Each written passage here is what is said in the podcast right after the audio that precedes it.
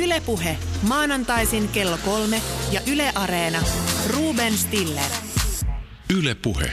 Jalkapallo on peli, jossa 22 miestä pelaa ja lopussa Saksa voittaa. Näin sanoi äh, englantilainen pelaaja Gary Lineker vuonna 90. Mutta mitä kuulkaa sanoi kirjailija Oscar Wilde? Hän sanoi jalkapallosta seuraavaa. Jalkapallo on varsin mainio peli robusteille tyttölapsille, mutta tuskin sopiva harraste sieville pojille. Miksi Oscar Wilde sanoi näin, sitä voit miettiä. Ää, Ja otetaan vielä tähän tämä Albert Camus-lainaus. Ää, Otetaan se siinä muodossa, mm, ää, joka on mielestäni ylevämpi. Siitä on nimittäin kaksi versi- versiota. Kaiken, minkä olen oppinut moraalista, olen oppinut jalkapallokentältä. Näin todella sanoi kirjailija Albert Camus. Tässä lähetyksessä puhutaan jalkapallosta, korruptiosta ja pallon politiikasta. Tervetuloa Jari Ekberg, tietokirjailija, joka on kirjoittanut Kuin taivasta koskettaisi jalkapallon MM-kisojen historian. Kiitos.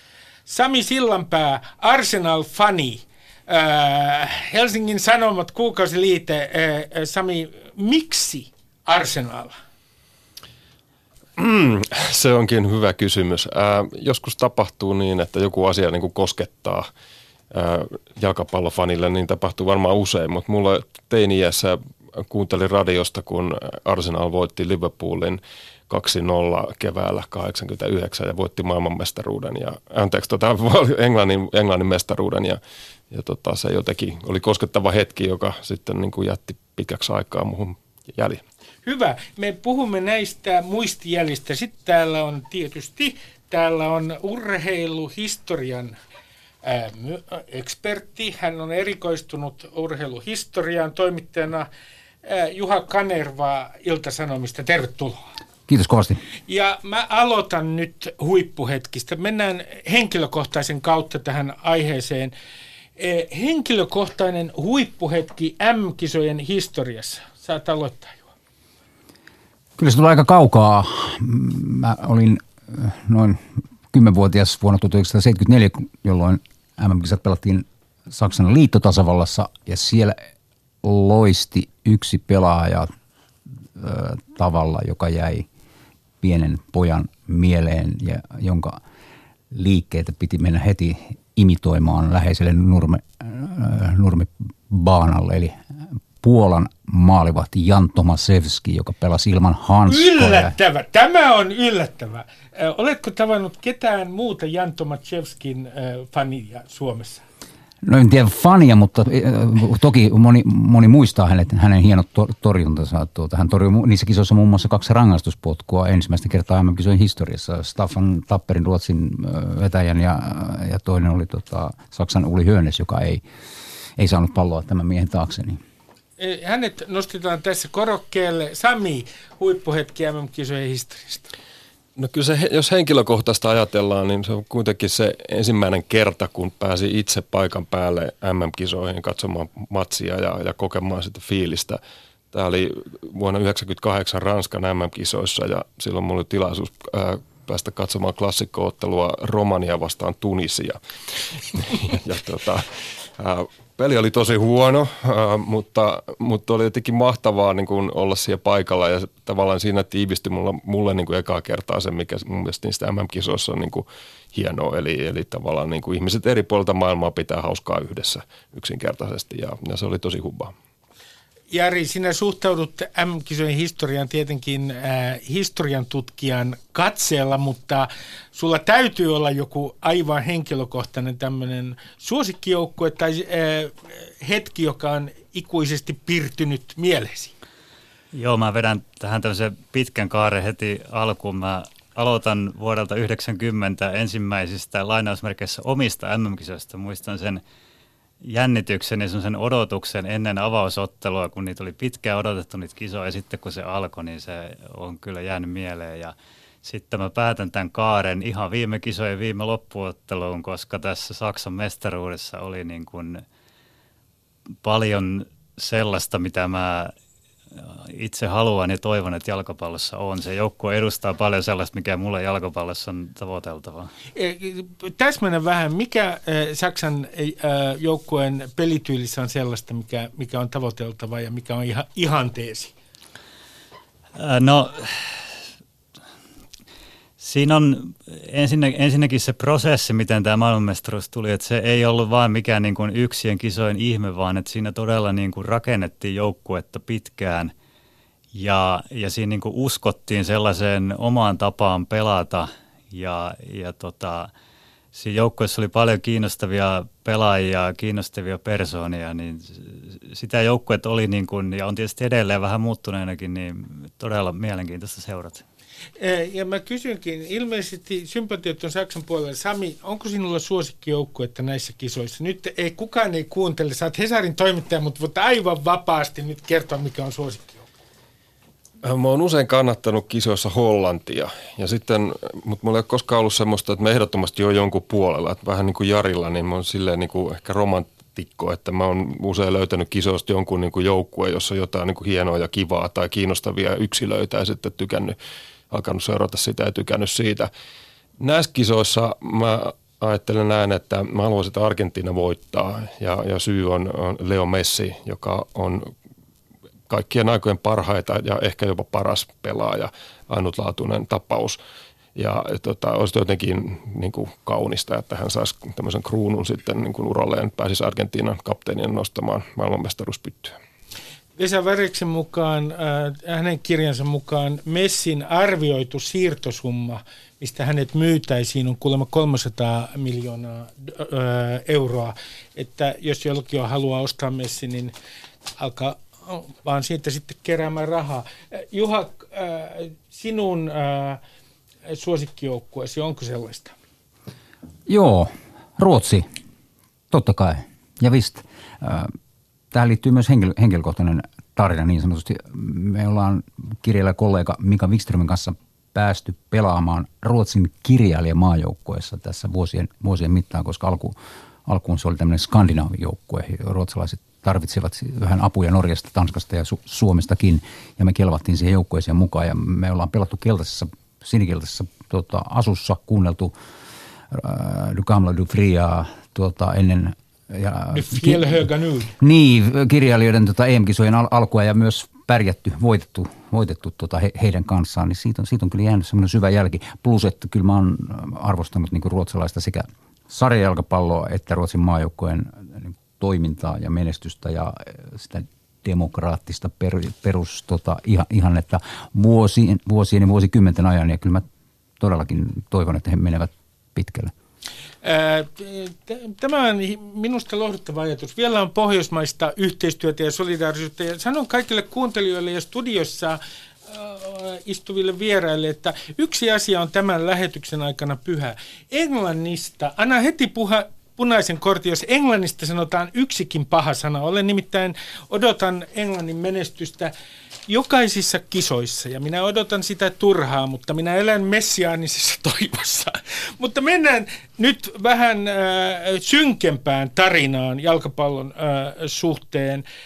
Nimittäin äh, esimerkiksi Englannin kuningatar ja äh, brittiministerit äh, boikotoivat äh, äh, Venäjän kisoja. Ja syynä on tietenkin se äh, hermomyrkkyisku äh, Englannissa, äh, joka on herättänyt vahvan epäilyksen ja itse asiassa brittien mukaan varmaan syyllinen on Venäjä.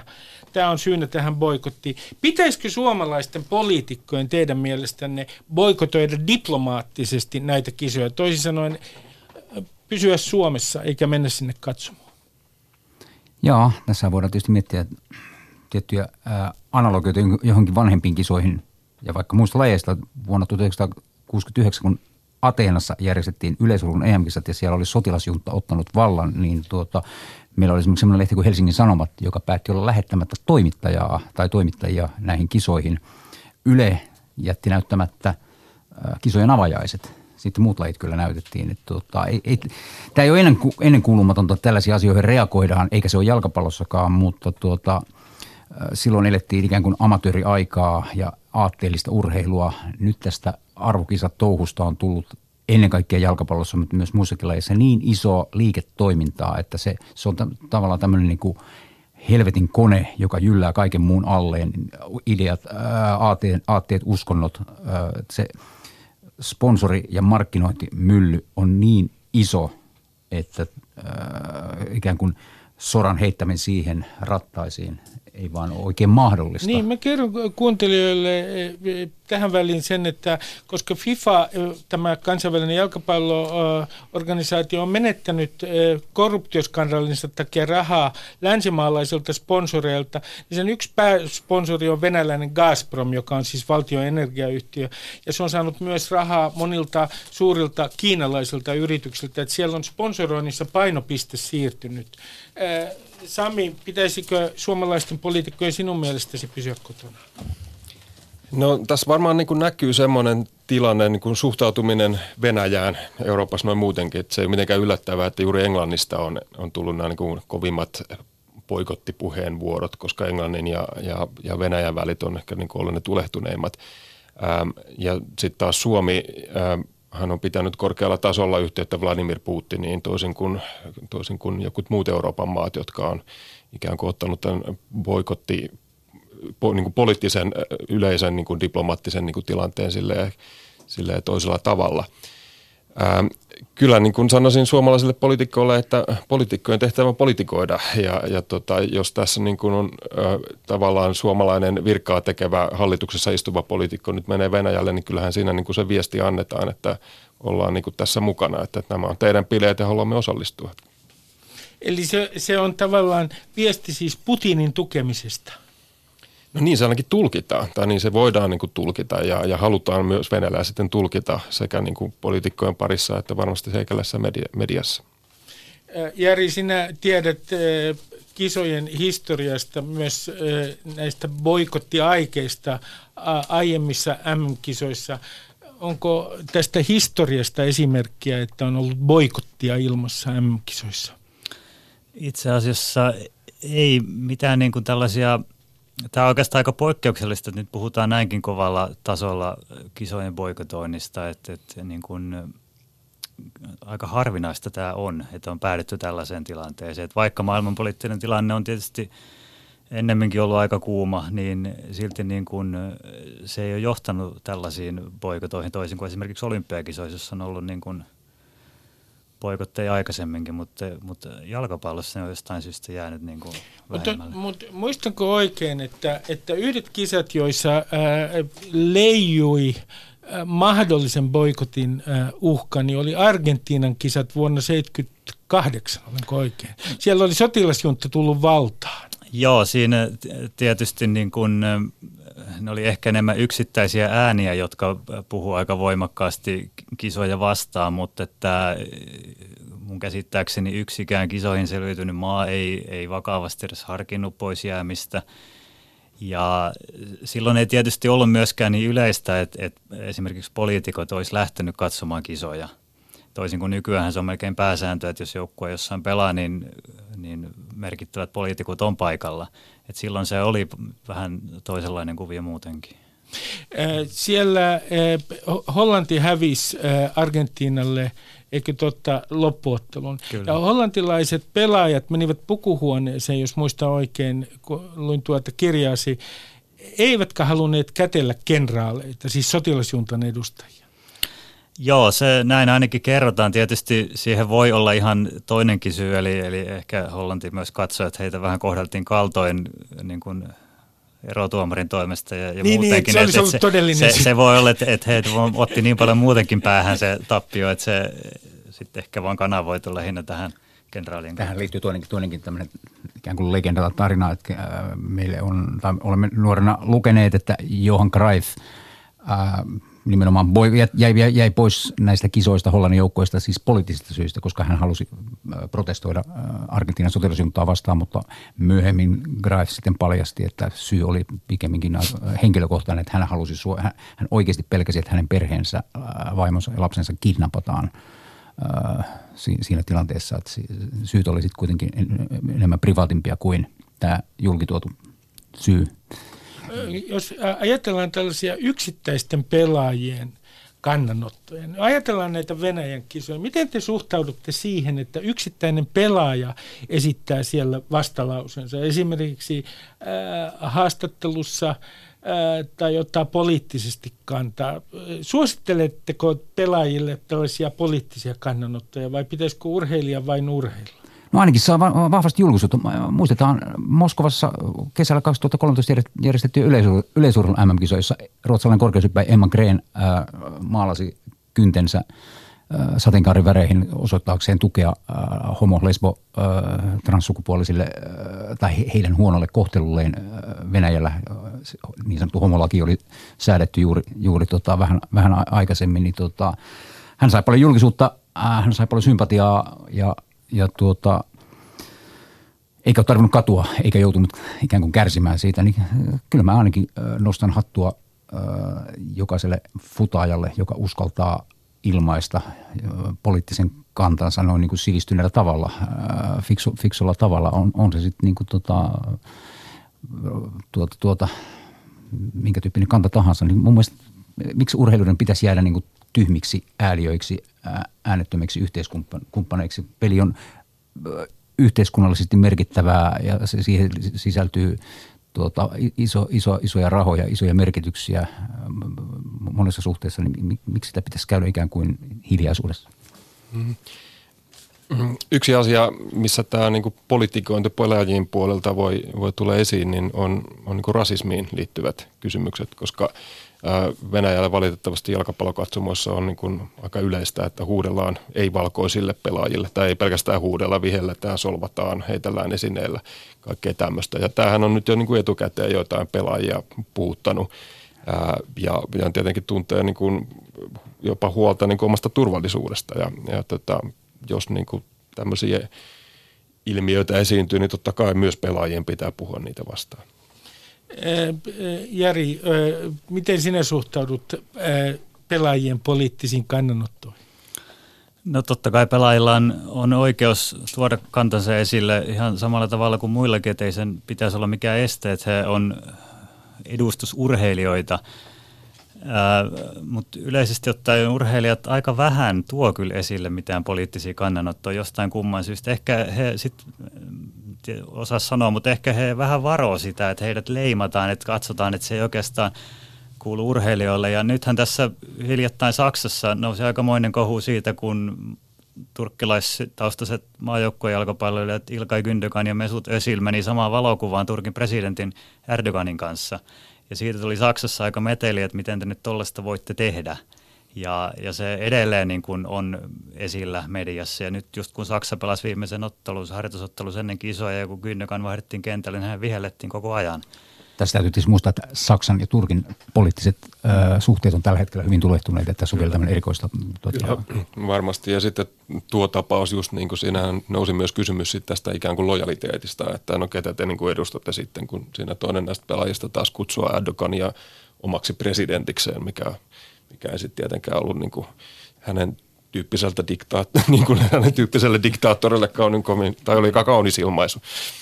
En, eh, mä otan muutamia esimerkkejä tällaisista pelaajista, jotka on ollut poliittisesti aktiivisia. Taitaa olla Lazion pelaaja Paolo Di Canio, joka teki fasistitervehdyksenkin yhdessä matsissa ja herätti suuren kohun.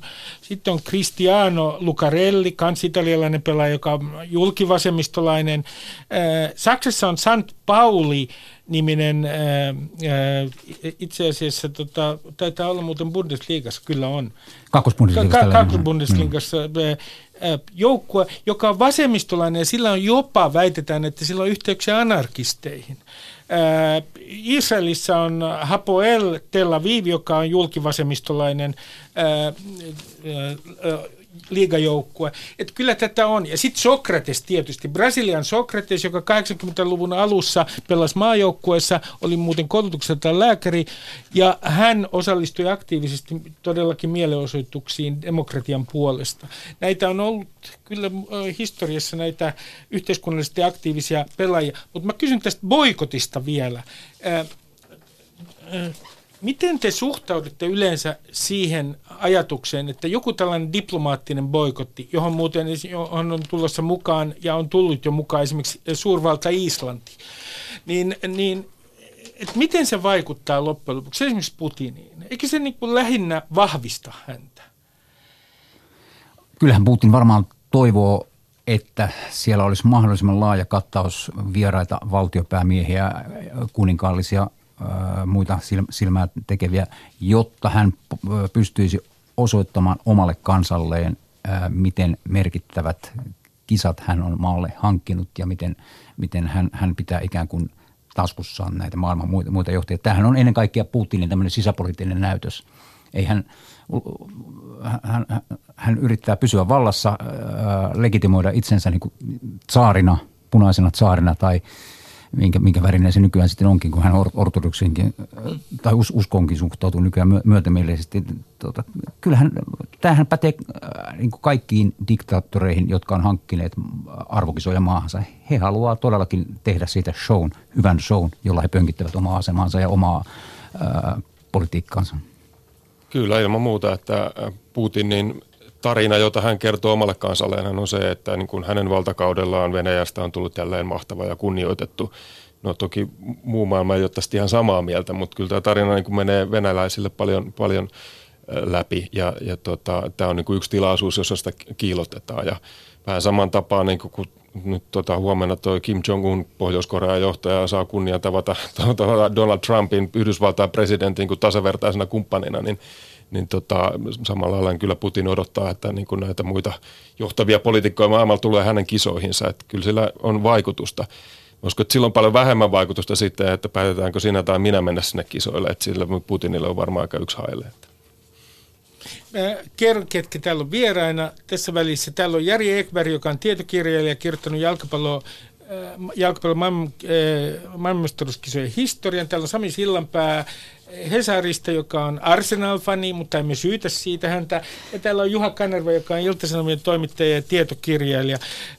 Mennään sitten itse asiassa näiden, näiden kisojen hankkimiseen. Mä kerron tässä yhden esimerkin. Hollanti paljasti, miten, mitä FIFA oli vaatinut siltä, kun se yritti saada vuoden 2018 MM-kilpailut. FIFA oli vaatinut verovapautta ja sillä ei ollut aikarajoitetta Hollannilta.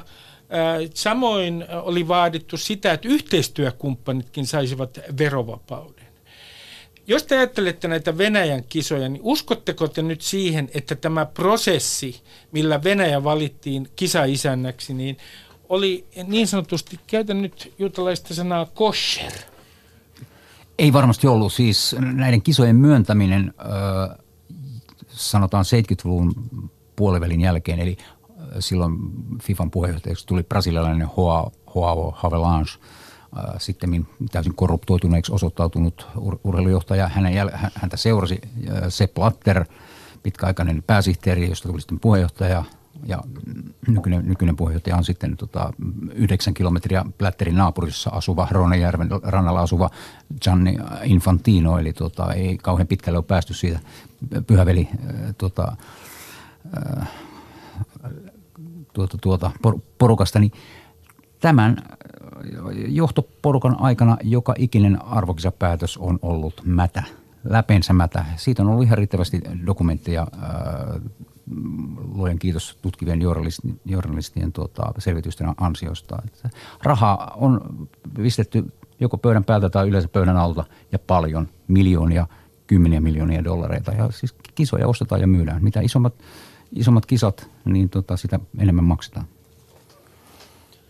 Joo, niin kuin Juha sanoi, niin kyllähän tämä niin korruptioepäilyt kansainvälisen jalkapalloliiton eli FIFAn niin kuin piirissä niitä on ollut pitkään ja tutkivat journalistit on niitä nostanut eteen, esiin jo niin kuin aikoja sitten, mutta juuri mitä ei ole tapahtunut, kunnes sitten vuonna 2015 niin kuin kaikista maailman tahoista, niin FBI eli Yhdysvaltain liittovaltiopoliisi oli se, joka niin kuin alkoi tutkia tätä ja nosti sitten syytteitä.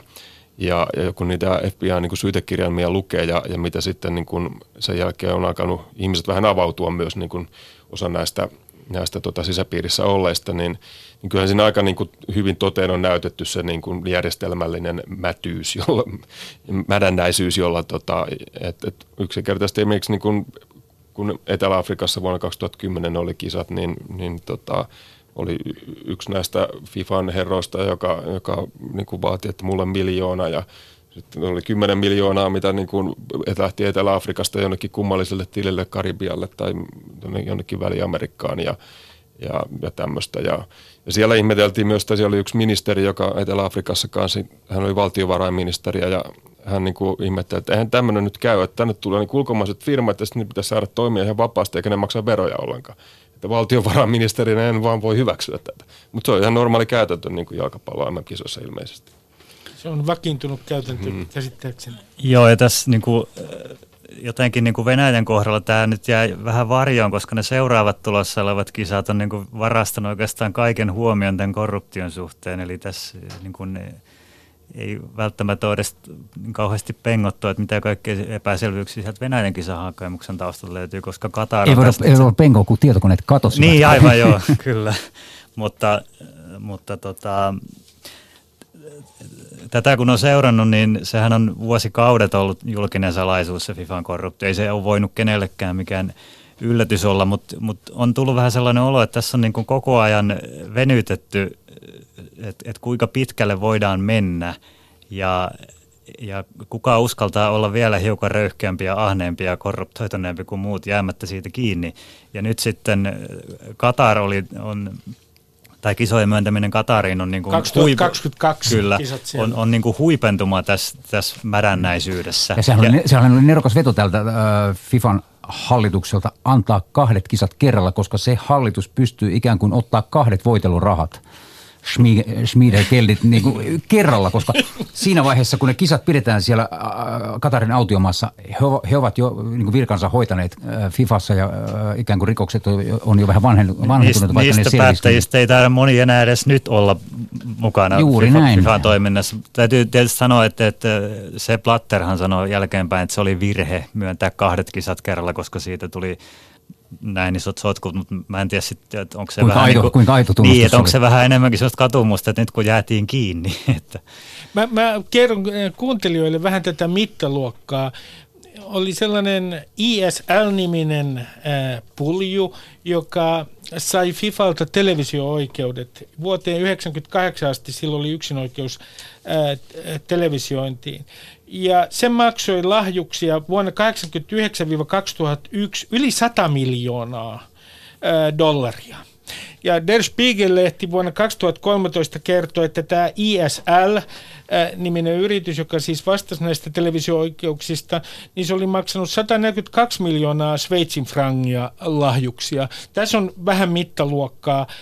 Ricardo Taxeira, joka oli Brasilian jalkapalloliiton entinen puheenjohtaja, niin häntä syytettiin nyt tässä vuoden 2015 korruptioskandaalissa korruptiossa, jossa yhteinen summa olisi ollut yli 20 miljoonaa dollaria että tämä kertoo hieman tästä ää, mittaluokasta. Mutta miten te selitätte sen, että näin mädännäinen systeemi on yleensä voinut syntyä? Nyt, nyt tietysti pitää mennä ihan julmasti suoraan futiksen ytimeen, että niin kaunista tarinaa kuin meille siitä pelistä kerrotaan ja niin paljon kuin me siitä itse pelistä nautitaan, sen katsomisesta, sen pelaamisestakin, niin sitten täytyy myös, myöskin muistaa, että kuinka nämä Leo Messin tai Cristiano Ronaldon tai Jose Mourinhon verohommat tai äh, heidän agenttinsa äh, vero, verosuunnittelu äh, tai sitten esimerkiksi ihan tuoreet paljastukset erotuomarien ottamista lahjuksista. Pitää heittää aika provosoiva kysymys, että onko tämä koko jalkapallojärjestelmä mätä eikä vaan johto – tämä menee ihan sinne ruohonjuuritasolle. kun meille puhutaan jalosta... Siellä on yleinen moraalikato. Jalosta urheilusta ja siitä, miten niin kuin pallon pelaaminen jotenkin ää, tekee meistä moraalisesti parempia ihmisiä. Nyt mennään tähän Albert Camusin alku, alku, alku tota, repliikkiin. Hän oli köyhä algerialainen tota, maali, Ma- maalivahti kyllä, a, a, alun perin. Ja siinä hänen maailmassaan se ehkä vähän näyttäytyy sillä tavalla ja niissä hänen yliopistopeleissään. Mutta sitten kun me mennään tähän nykybisnekseen futiksessa, niin kyllä, kyllähän se näyttää, että se on niin, niin mätää ja korruptoitunutta kuin vaan voi olla. Ihan sama, minkä ovet avaat, niin sieltä tulee niin tämmöinen paise. Suomessa ollaan ehkä vielä niin kuin taskurahaosastolla, mutta maailmalla niin kyllähän se on niin kuin hämmästyttävää, miten, tota, miten paljon sieltä löytyy kaikkea muuta. Ja tässä ei tarvitse edes vielä mennä dopingiin, joka on lakastu jalkapallossa maton olla tyysti. Palataan ehkä siihen. Mä kysyn Jarilta ja Samilta tämän saman kysymyksen. Miten te selitätte tämän korruption levinneisyyden jalkapallossa, Fifassa ja muuallakin jalkapallossa, että onko se tavallaan hinta jalkapallon globalisoitumisesta, kun on tullut maita, joissa on itse asiassa hyvin ää, ää, laajalle levinnyt korruptiokulttuuri, ja kun ilmasta rahaa on tarjolla, niin tämä on ihan väistämätön osa tätä systeemiä. Joo, kyllä mä ajattelisin, että tähän niin liittyy se sanotaanko tämmöinen kuin jalkapallon globalisaatio, joka on tietenkin kulkenut niin kuin samaa tahtia tämän yleismaailmallisen globalisaation mukana. Se, että on tullut niin kuin valtavat TV-tulut, maailmanlaajuinen yleisö, aivan tolkuttomat rahasummat, niin, niin kyllä se, niin kuin, se bisnes on niin iso, että kyllä se kaikenlaisia perskärpäisiä nopeasti vetää, vetää mukaansa. Ja, ja, ja niin kuin tavallaan se, että niin kuin jos Albert Camus oppi, oppi jalkapallon kautta jotain moraalista, niin, niin tota, kyllä me ollaan aika paljon opittu lähinnä niin kuin moraalittomuudesta tässä niin kuin viime, viime vuodet. Ja, ja tavallaan ne, se maailma, missä niin kuin tämmöiset huippupelaajatkin elää, että jos sä tienaat vaikka 200 000 euroa viikossa, ja ajattelin, mikä summa se on, että niin kuin se on enemmän kuin tavallinen putkimies nyt niin kuin monen, monessa elämän vuodessaan tienaa. Ja niin kuin, että se, tavallaan se koko, koko maailma on niin kuin kadannut niin, niin kauas semmoista niin kuin normaalitodellisuudesta, että et tota, et, et kyllä se niin kuin alkaa olla aika, aika ikävältä tuntua. Ja kaikki ei ole huonmatoja, jotka äh, lahjoittavat valtavasta palkastaan yhden prosentin hyvän tekeväisyyteen. Hän ei ole saanut yhtään pelaajaa esimerkiksi Espanjasta mukaan tähän äh, kampanjaan. Joo, eihän jalkapallo tietysti mikään irrallinen saarke muusta yhteiskunnasta että eikö se vähän niin on, siellä missä on rahaa ja valtaa, niin ei se korruptio koskaan kovin kaukana ole. Että tota, niin moraalitonta kuin se onkin, niin kyllä se mun mielestä on jopa looginen seuraus tästä, että, että kun mitä mainitsitte näitä valtavia rahasummia näitä, niin niin mä otan sulle yhden esimerkin, että Neymar, äh, hänen siirtosummansa joka on kai tällä hetkellä korkea. Se on ollut 222 miljoonaa euroa yhden pelaajan. Ja Lionel Messin äh, ulosostohinnaksi arvioidaan todellakin 300 miljoonaa euroa. Niin äh, mun kysymys kuuluu, Jari, sinä olet todellinen futistiikkari, mutta että eikö tämä nyt ole lähinnä naurettavaa, että yhdestä pelaajasta maksetaan tällaisia summia? Eikö se ole jollain tavalla sairasta sinänsä? Täysin. Se on, se on sairasta. Ei, ei tässä on niin kuin, oikeastaan niin kuin mitään järkeä, kun ajattelee tällainen tavallisen ihmisen näkökulmasta. Ja nyt kun nostetaan vielä, just kun puhuttiin, että jos Cristiano Ronaldo on nyt lähdössä tai haluaisi lähteä Real Madridista, puhuttiin, että siihen tarvittaisiin miljardia, että hänet voitaisiin ostaa sieltä ulos. No sitä ei tiedä, mikä mikä on totuus, mutta että kyllähän tässä niin kuin on, on noussut esille se huoli siitä, että, että huippujalkapallo erkanee koko ajan siitä kansojen peliaatteesta tai kansan peliaatteesta, mitä se on joskus ollut, miten se on lähtenyt liikkeelle työväenluokan pelinä ja sillä ei ole enää mitään kosketuspintaa tavallisen ihmisen elämään, arkeen, mihinkään, koska nämä on niin tähtitieteellisiä summia. Meidän on täysin mahdoton käsittää, minkälaista elämää siellä vietetään ja, ja niin päin pois. Sen, sen verran vielä tuohon jalkapallon johtajien korruptioon ja saadaan myös Suomi-aspekti tähän, että siis sehän näyttää siltä, että ikään kuin rehellinen mies tai nainen ei siellä pärjää. Että jos et sä mene mukaan siihen systeemiin, siihen voiteluun, niin sut suljetaan ulkopuolelle. Että jos sä yrität olla siellä rehellinen, niin se ei oikein onnistu. Mä muistan, kun Sauli Niinistö oli palloliiton puheenjohtajana, hän osallistui FIFAn kokouksiin, äänesti muun muassa se Platteria jatkokaudelle. Ja mä, mä tapasin Niinistön San Marino-ottelun yhteydessä sitten tota, muutama päivä äänestyksen jälkeen ja kyselin vähän sitä FIFAn kokouskuulumisia ja muuta. että, että, että, että eikö, eikö, eikö, eikö tota sinua ihmetytä tämä – jalkapallojohtajan korruptio, niin, tota, niin Niinistö sanoi silloin, että, että, tota, että kyllä se vähän ihmetyttää, että vaikka hän on politiikassakin ollut vuosikymmeniä mukana, niin ei hän ole siellä törmännyt niin kuin näin ahneisiin ihmisiin, mitä hän, hän, hän näki siellä. Ja nyt, nythän meillä on uusi suomalainen siellä. Äh, Olli Rehn valittiin vuosi sitten äh, FIFAn hallintokomitean varapuheenjohtajaksi – jonka äh, toimialahan kuuluu muun muassa FIFAn johdon neuvominen tämmöisissä asioissa kuin tasa-arvo, ihmisoikeudet, ilmaisuvapaus. Eli hän, äh, siellä, siellä on suomalainen moraalinvartija. Äh, Uskotko, että hän onnistuu? Juha mä, sano ihan suoraan. Mä kysyin vuosi sitten. Mä Puhdistaako hän tämän mä kauhean vuosi, pesän? Vuosi sitten haastattelin Olli Reeniä tästä asiasta. Kysyin, että tiedätkö mihin maailmaan olet menossa? Niin hän, hän, hän sanoi, että ei hän nyt ihan tarkalleen tiedä, mutta tota, kovin hiljasta on ollut vuosi, että mitähän se Olli siellä oikein tekee.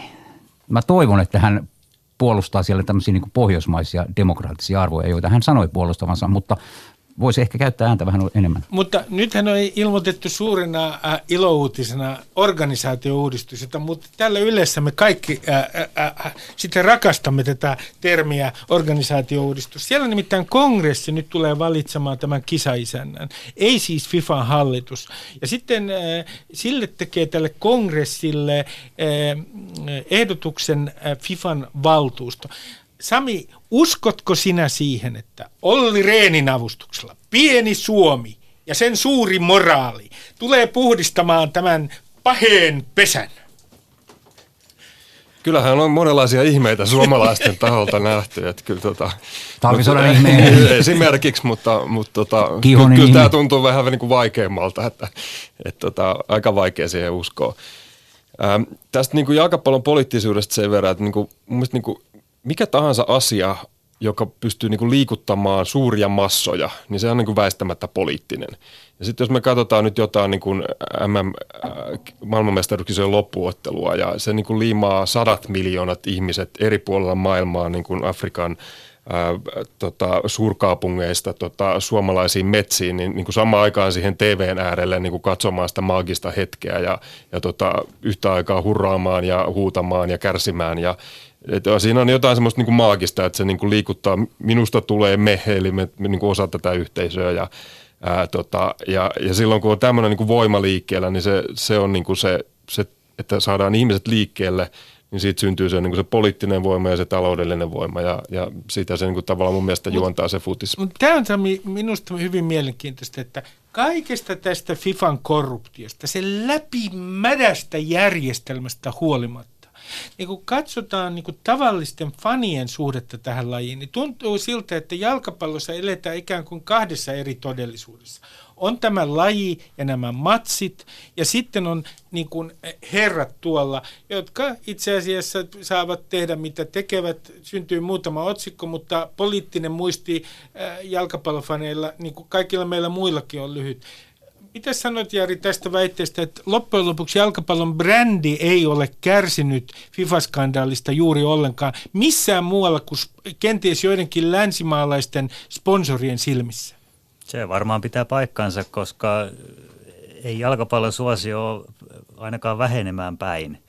Ja, ja yksi, mä tiedän, olisiko yksi selitys siinä, että, että FIFA on loppujen lopuksi aika kasvoton – et sillä on puheenjohtajat, jotka, varsinkin se Platter tuli, tuli tunnetuksi, Avalanche oli tunnettu, ehkä Infantinostakin vielä tulee maailmalla tunnettu kasvo, mutta mut, tiedätkö Ruben, keitä muita siellä FIFAn päättävissä elimissä toimii? En, mutta tiedän yhden nimen, voi sanoa sinulle, koska se on jäänyt ikuisesti minun mieleeni vuoden 2015 skandaalista. Se on Jack Warner, tämä Trinidadilainen, joka äh, pyysi Fifalta rahaa siihen, että hän perustaa Karibialle tällaisen jalkapallon kehityskeskuksen.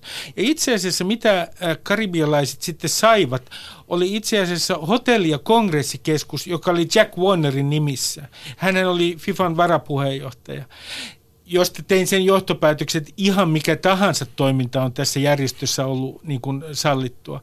Mutta tämä on mielenkiintoinen asia tämä, että brändi ei, loppujen lopuksi jalkapallon brändi ei ole tästä kärsinyt. Oletteko te samaa mieltä?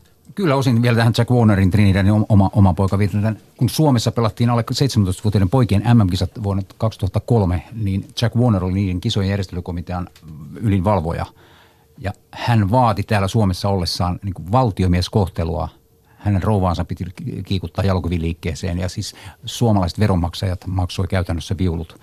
Ja pallolit, Suomen palloliiton ää, tuota, delegaatit valitettavasti tottelivat joka ikistä Vuonarin pyyntöä ja hänen vaimonsa korusta pidettiin hyvää huolta ja hänen takapuolensa näin niin kuin kirjaimellisesti nuoltiin puhtaaksi. Tämä on surullista, että meidänkin jalkapallojohdon täytyy mennä mukaan tällaiseen liehittelyyn, lakejamaiseen toimintaan. Miksi ei voitaisiin olla moraalisesti korkeata, että jos tämä organisaatio on niin kuin näin läpimätä, niin pitäkää kisanne, ei me haluta näitä järjestää. Kyllähän sitä suoraselkäisyyttä voi osoittaa monella tavalla.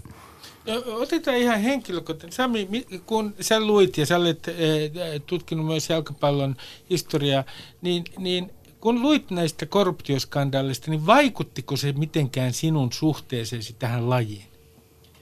No kyllä siinä niin kuin tuli se pettymys, että se niin kuin kavaluus, jota olen epäillyt ja kuulut kuiskittavaan, niin kyllä se vaikuttaa olevan niin kuin totta ja, ja tälleen. Mutta tavallaan niin kun, kyllä mä sitten ehkä niin jalkapallofanina niin yritän myös pitää näitä asioita sillä erillä, että mä niin ajattelen, että mulla on, mulla on niin oikeus nauttia tästä pelistä ja oikeus niin iloita MM-kisoista. Ää, mä voin silti paheksua niin kuin korruptiota ja huonoa johtamista niin kuin Fifassa tai, tota, tai Venäjän ulkopolitiikan ikäviä piirteitä. Ää, mutta että ei niitä välttämättä tarvitse niin omassa moraalissaan sitten sotkea. Eikö tämä vähän niin kuin suomalainen työelämä, että tuota, pomot haukutaan ja firma, firma on niin luhistumaisillaan, mutta tuota, silti ollaan töissä ja tullaan Ju, aamu, kahdeksan, aamu, aamu kahdeksalta konttorille. Allekirjoitan täysin, Juha. Allekirjoitan aivan täysin. Miten se, e, e, tämä FIFA-kohu vaikutti sinuun, Jari, e, joka olet e, ollut oikein M-kisojen fani?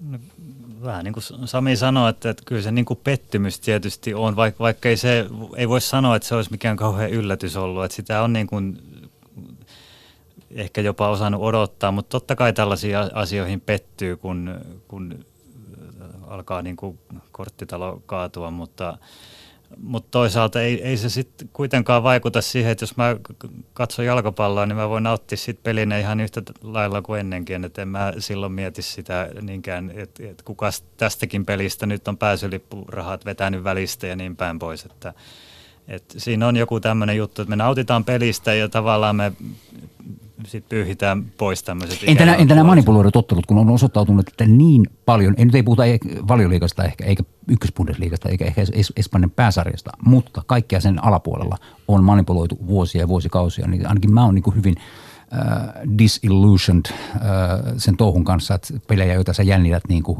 oot ehkä jopa löynyt vetoa johonkin suuntaan, mutta ennen kaikkea sä oot ajatellut, niin kuin, että tästä putoamisesta nyt oikeasti pelataan, niin sitten käykin ilmi, että hei, tämähän olikin fiksattu homma, niin kyllä se on ainakin syönyt mun tiettyä niin kuin, semmoista naivia ää, entusiasmia jalkapalloa kohtaan ihan olennaisesti. Mm, tuohon, näitä on tietysti kans ollut aina ja niitä tulee jatkuvasti esille ja ne vähän aikaa ne tietysti ehkä on mielessä ja sitten se taas menee pois mielestä. Sitten tässä on, se on tietysti niin kuin todella valitettava ilme, eikä tällaista saisi olla.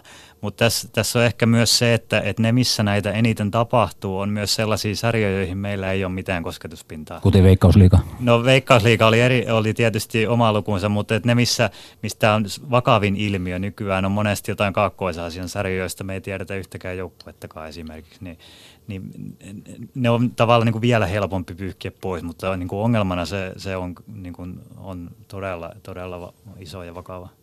Täällä on tänään vieraana tietokirjailija Eri Ekberg, toimittaja Sami Sillanpää, Arsenal-fani ja sitten Juha Kanerva Iltasanomista, joka on erikoistunut myös urheiluhistoria. Mä tässä vaiheessa kysyn, teen pienen historiallisen katsauksen. Jos katsotaan tätä lajin historiaa, niin olenko oikeassa, Jari, että ensimmäinen globalisaation aalto, toisin sanoen jalkapallon leviäminen, niin me puhutaan 1920-luvusta. 1930 oli ensimmäiset maailmanmestaruuskisat. Mutta sitten eh, eh, todellinen globalisoituminen tapahtui varsin myöhään jalkapallossa. Olenko oikeassa? Oot siinä mielessä, että, että vaikka jalkapallo on aina pidetty globaalina pelinä, niin kyllähän se huipputasolla niin kuin varsin pitkään oli käytännössä eurooppalaisten ja eteläamerikkalaisten asia.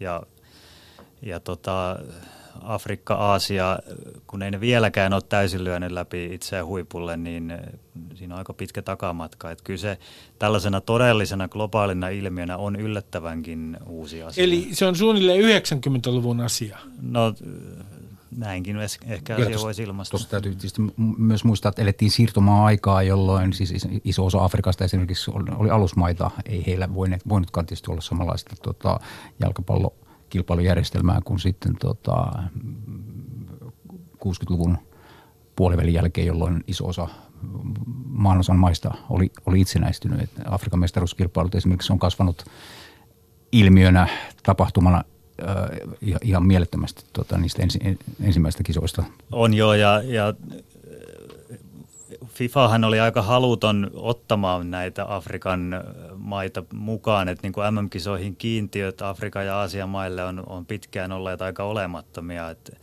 että niin kuin, vaikka sieltä tulisi 60-luvulla se itsenäistymisen aalto, niin se ei niin kuin kovinkaan nopeasti näkynyt sitten kentillä, että, että niitä olisi oikeasti haluttu näihin eurooppalaisten ja eteläamerikkalaisten kekkereihin mukaan.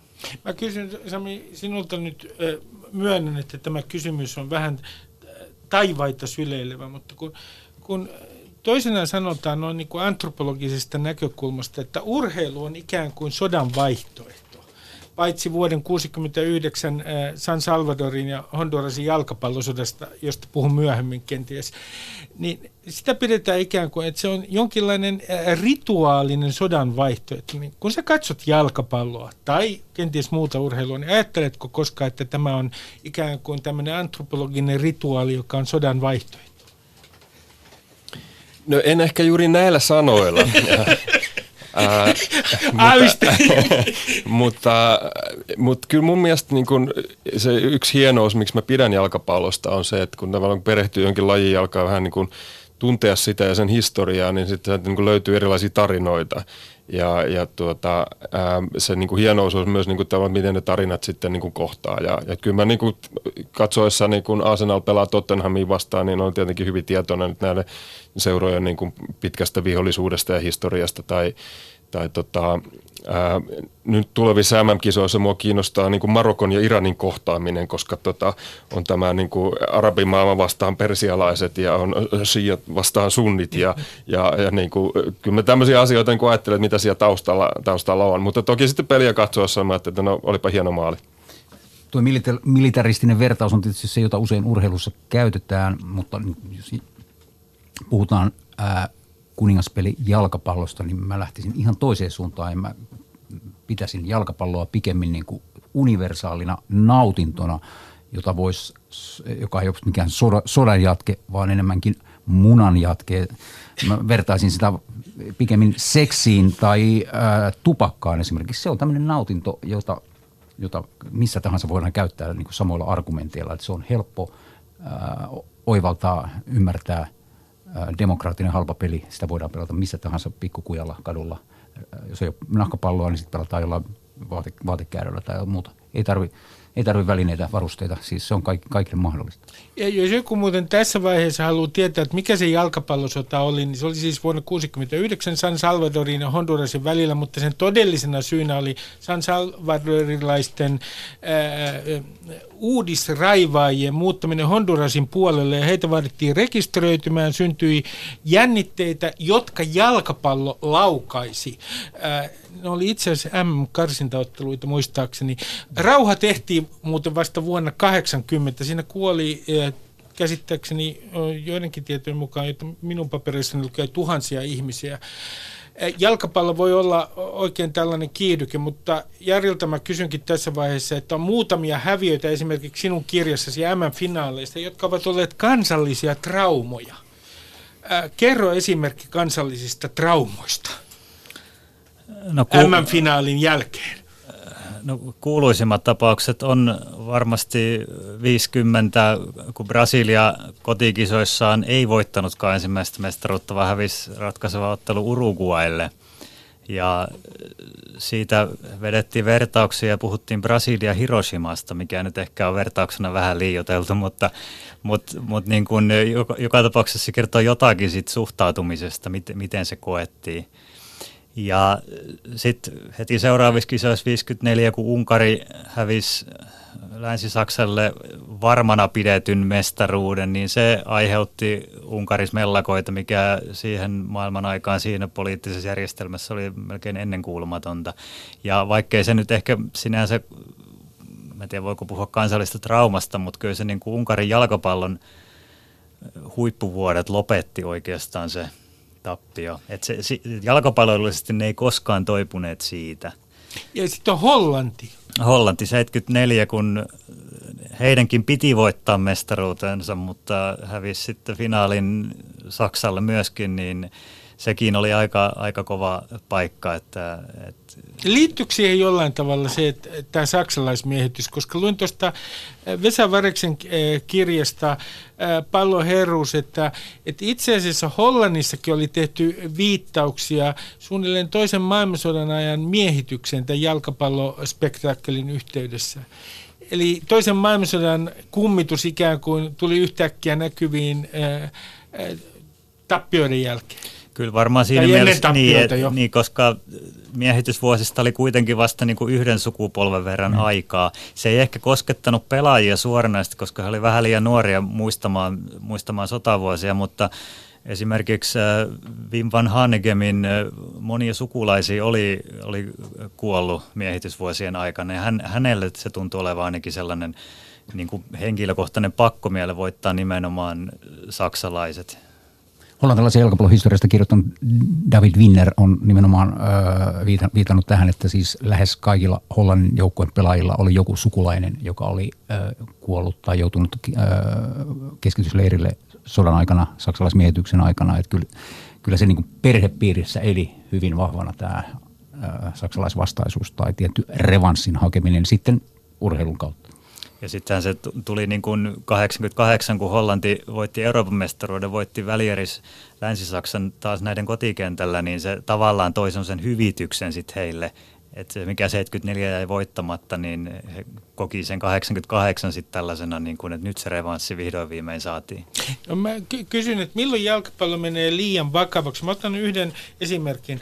Katarin kisat, siis vuonna 2022, josta olemme jo puhuneet tässä lähetyksessä. Vuonna 2015 tehtiin arvio, että rakennustyömailla, jotka jollain tavalla nämä projektit liittyvät näihin kisoihin, siellä on kuollut 1200 ihmistä siihen mennessä. Siis näissä rakennusprojekteissa. Ja huomautettakoon, että on vähän vaikea erottaa, mikä on äh, M-kisarakentamista ja mikä muuta, koska siellä on kova talousbuumi menossa. Mutta yleinen arvio on se, että joka vuosi siellä kuolee rakennustyömailla noin 600 ihmistä. Niin Sami, tästä tulee kieltämättä minulle sellainen äh, tunne, kun mitään ilmeisesti ei ole Gatarissa tämän äh, asian parantamiseksi juuri tehty. Sinne on kyllä roudattu ihmisoikeusasiantuntijoitakin, mutta me, minulla ei ole ainakaan mitään varmuutta, että, että tilanne olisi parantunut. Että kuinka tärkeää jalkapallo sitten oikein on? No eihän se noin tärkeää pitäisi olla, mutta kyllähän siinä Katarilla on samanlainen projekti kuin Venäjällä, että pyrkimys niin kuin nostaa omaa profiilia ja saada hyvää PR ja ää, sitten itse kisoista, ei näistä rakennuskuolemista, mutta ää, tota, se on omanlaisensa valtio, jossa ihmisoikeudet ei toteudu ja, ja nyt tässä niin kuin FIFA, kun on myöntänyt kisat sinne, niin kyllä niin kuin ottanut ihan tietoisen ristin tai oikeastaan niin kuin tietoisesti tehnyt sen päätöksen, että nämä asiat nyt ei ole heille kauhean tärkeitä. Et tota, kyllähän näitä maita olisi niin kuin maailmassa aika paljon, missä olisi vaikka valmiita stadioneita, että ei tarvitse välttämättä niin kuin mennä Katariin vaan viikolle rakentaa hirveän monta uutta. Ja tämä on jälleen kerran asia, jos sanat ja teot ei ihan kohtaa. FIFAn pääsihteeri, joka on muuten äh, entinen YK on merkittävässä asemassa oleva äh, naispuolinen tummaihoinen johtaja, senegalilainen Fatima Samura, hän juuri viime viikolla vakuutti, että äh, Katarin järjestelyissä on päästy tilanteeseen, jossa ei enää ketään kuole ja kaikki on hyvin ja homma toimii. Eli tuota, tässä, tässä on taas vähän tämä valeuutinen ja ehkä sitten tosielämä pikkusen ristiriidassa kes- keskenään, että tuota, FIFA yrittää antaa kuva. Aivan sama päti näihin Venäjän stadionrakennelmiin, norjalaiset tutkivat journalistit julkaisivat Hosimar jalkapalloaikakauskirjassa artikkelin vuosi sitten, jossa kerrottiin, kuinka siellä käytetään härskisti pohjoiskorealaista työvoimaa, orjatyövoimaa. FIFA kielsi, UEFA kielsi, eivät suostuneet vastaamaan. UEFan kongressi oli Helsingissä. UEFan puheenjohtaja ei suostunut vastaamaan kysymyksiin. Olin siinä salissa ihmettelemässä, että miten voi olla näin röyhkeätä toimintaa. Myöhemmin on, on selvinnyt, että jopa tämä kyseinen henkilökin on selvittänyt, että, tuota, että siellä todellakin – käytettiin orjia ja niitä kuoli siellä. Katarissa niitä kuolee vielä paljon enemmän. Joo, ja FIFAhan on niin kuin argumentoinut tässä, että, että MM-kisan rakentamisen avulla he pystyvät parantamaan Katarin ihmisoikeustilannetta, mutta tämä voi tietysti uskoa, ken haluaa.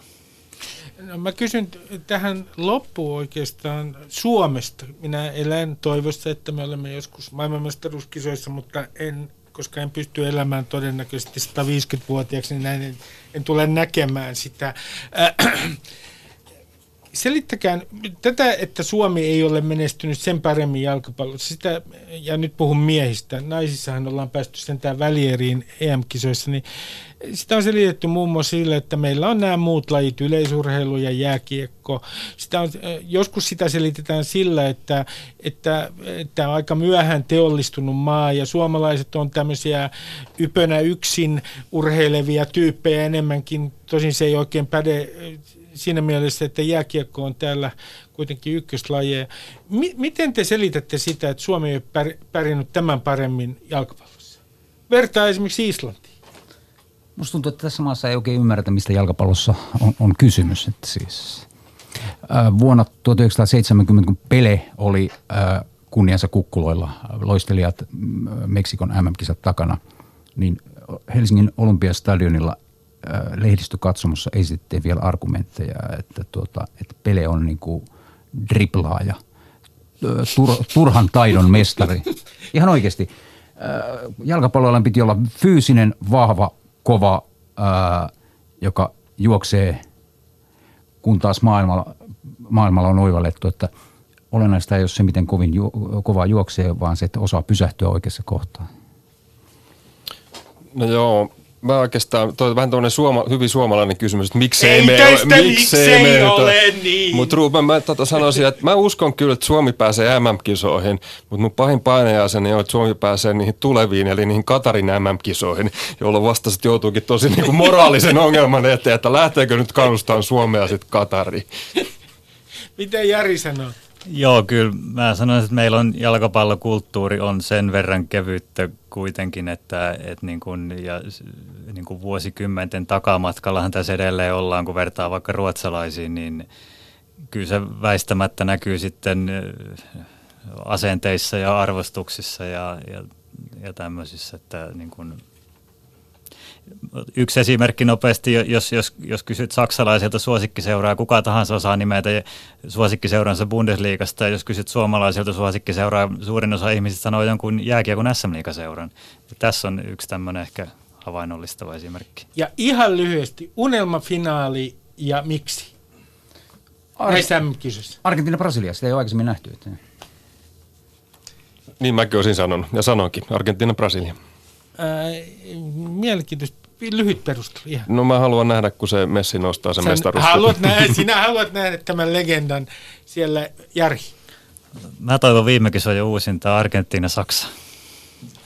Minä kiitän teitä keskustelusta. Täällä on ollut tietokirjailija Jari Egberg, äh, äh, Hesarin toimittaja ja jalkapallofani Sami Sillanpää ja Iltasanomien myös urheiluhistoria-ekspertti Juha Kanerva. Terve, Terve menoa. Tervetuloa.